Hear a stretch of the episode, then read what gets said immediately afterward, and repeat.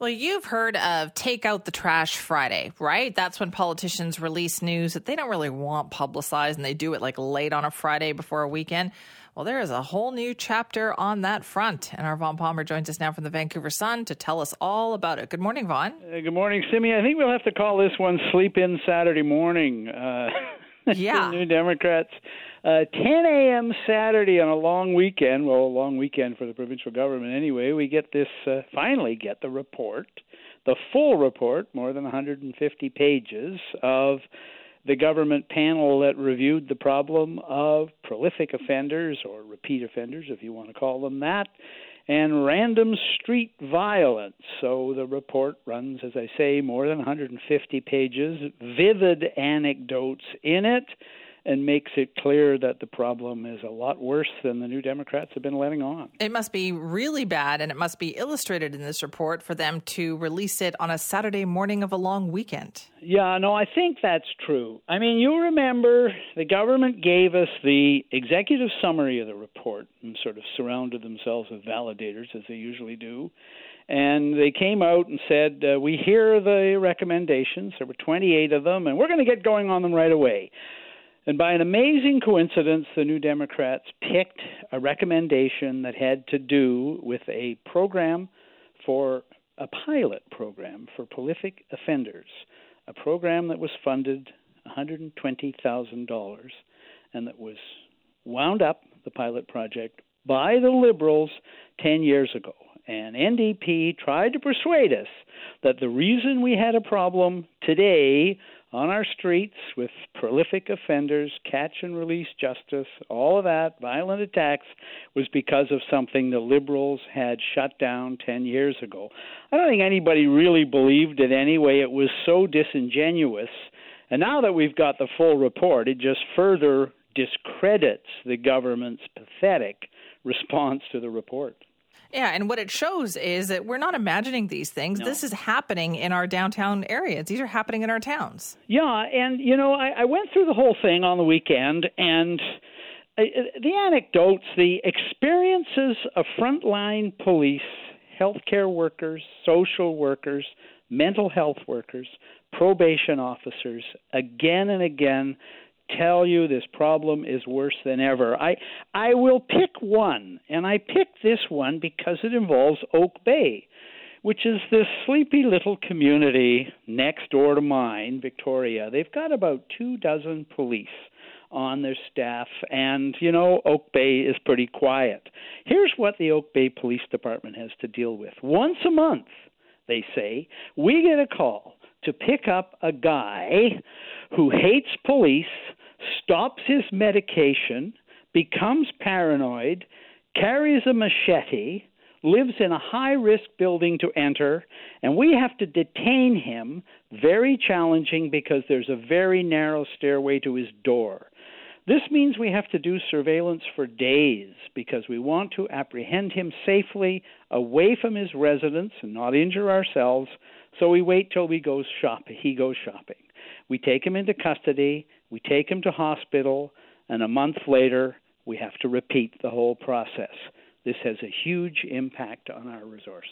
So that's that's a crazy story. That's and and there's so much of it in there, Simi. And you know, the report also says, look, the police are demoralized by all this.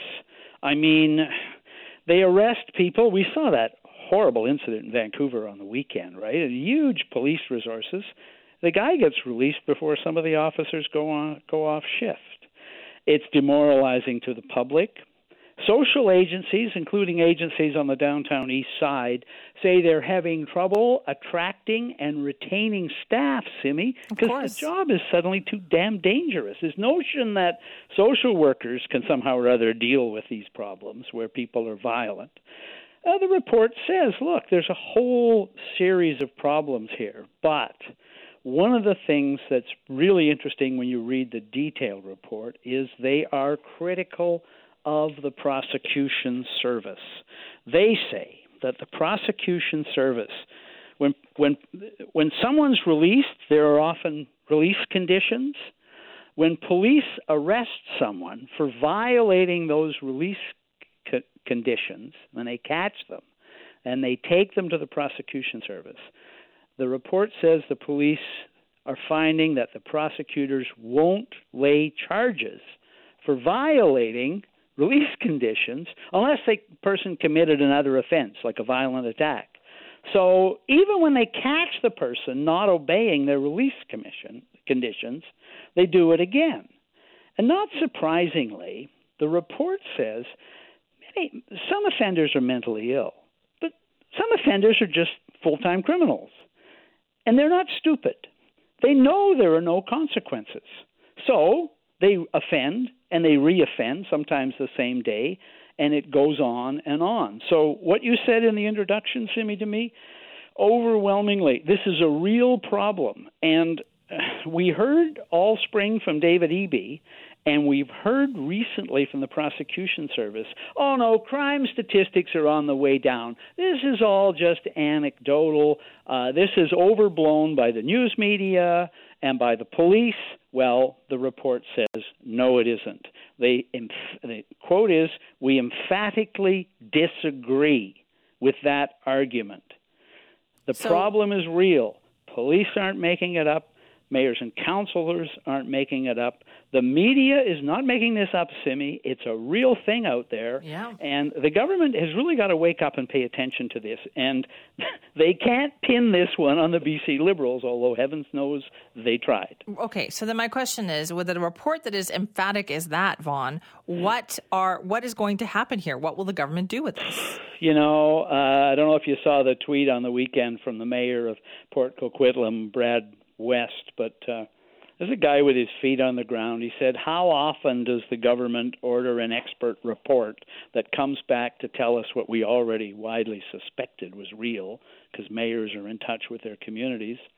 And uh, they have a bunch of recommendations, and maybe they do something, maybe they don't. I mean, I. It's a big challenge. David Eby commissioned his report. If he becomes leader of the NDP, he's got to do something with it. But I did notice one thing, Simi, going over my local newspaper here, the Victoria Times Colonist, had the statements from all the people running for office on Vancouver Island. So, good job on their part. And I went through and I just looked for one issue.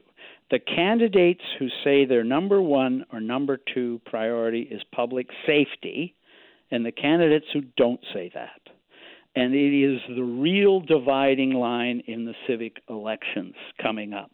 It's true, Simi, that local government can only do so much on this.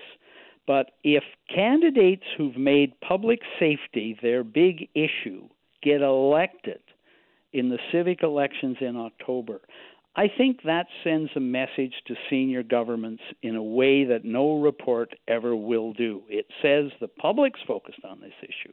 This is a number one issue with the public, and the candidates who've picked up on it, if they get elected, I think that will say the those candidates connected with the public concern. Hmm. So, do you think then that this upcoming municipal election that's happening is is a, a good sign watcher for this provincial government to see how people are feeling? Yeah, I do, and you know, it'll it'll depend on on what happens. I mean, there are a lot of issues out there, and again, when you look at the statements of people running for office, you find you know they try to hit every mark because there's a whole lot of priorities out there, from transit to homelessness to all that.